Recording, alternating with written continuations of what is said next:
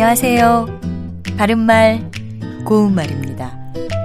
우리말 속담에 아쉬운 감장수 6월부터 한다가 있습니다.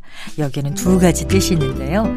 돈이 아쉬워서 물건답지 못한 것을 미리 내답하는 것을 비유적으로 이르는 말이기도 하고요.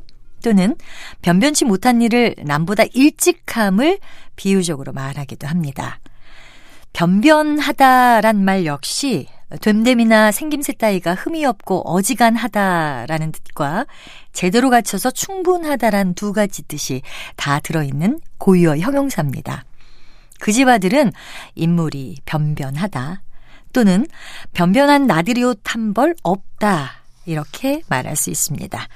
변변하다를 부정의 변으로 사용할 때도 꽤 있는데요. 이때는 변변하지 않다가 주어든 변변치 않다로 쓰는 경우가 많습니다. 자, 그럼 변변치 않은 것 또는 변변치 못한 것과 관련된 표현 몇 가지 소개합니다. 우리는 살림이 어려워 건건이 하나 겨우 차려놓고 밥을 먹었다. 이 예문에 나오는 건건이는 변변치 않은 반찬 또는 간략한 반찬을 뜻합니다. 또 포금이란 한자어는 무명 이불이란 뜻인데요. 변변치 않은 이부자리를 말합니다. 그리고 화초밭의 괴석 이란 속담도 있는데요.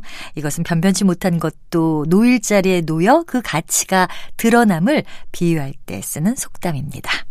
바른말 고운말 아나운서 변희영이었습니다.